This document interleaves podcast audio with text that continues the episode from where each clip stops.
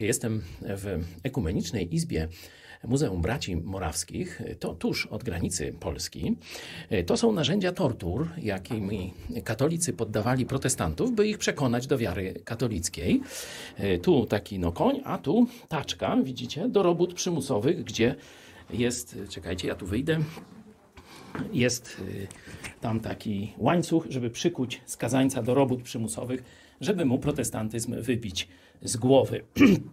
No, zobaczcie, to było w XVIII wieku, e, w XVII wieku takie praktyki.